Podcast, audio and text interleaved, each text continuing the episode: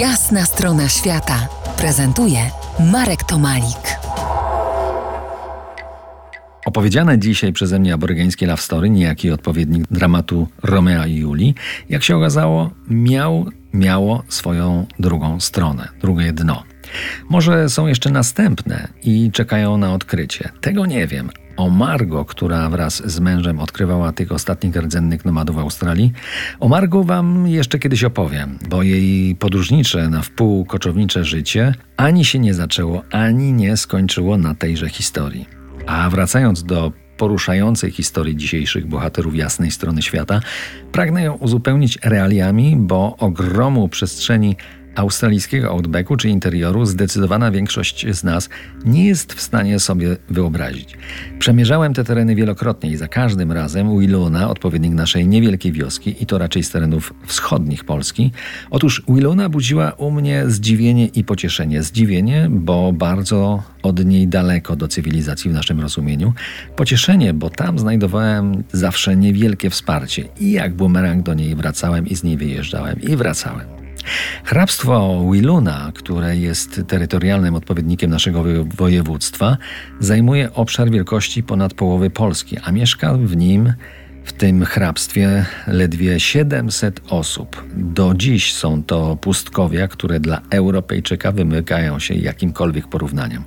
To ogrom spalonej słońcem ziemi, fantasmagorycznie pięknej, ale bezlitosnej dla ludzi, także dla aborygenów.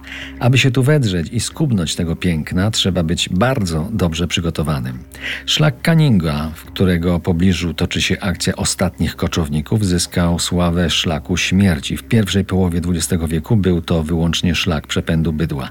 Ginęli tam ludzie i zwierzęta. Od lat 60. XX wieku Canning Stock Road stał się mekką wszelkiej maści niespokojnych duchów, którzy postanowili zmierzyć się z najtrudniejszym szlakiem offroadowym na świecie. Wielu z nich przypłaciło to życiem. To prawie 2000 km kompletnie izolowanych od cywilizacji bezdroży i tylko dwie wycofane w czasie osady aborygeńskie, zresztą nawet nie przy samym szlaku. W 2002 roku zorganizowałem pierwszą polską polonijną wyprawę pustynnym szlakiem Canning-Stock Road i była to dla mnie jak dotąd przygoda życia. Dwa lata później stanąłem na czele kolejnej wyprawy śladami Strzeleckiego i pokonałem m.in. pustynny szlak Gun Barrel.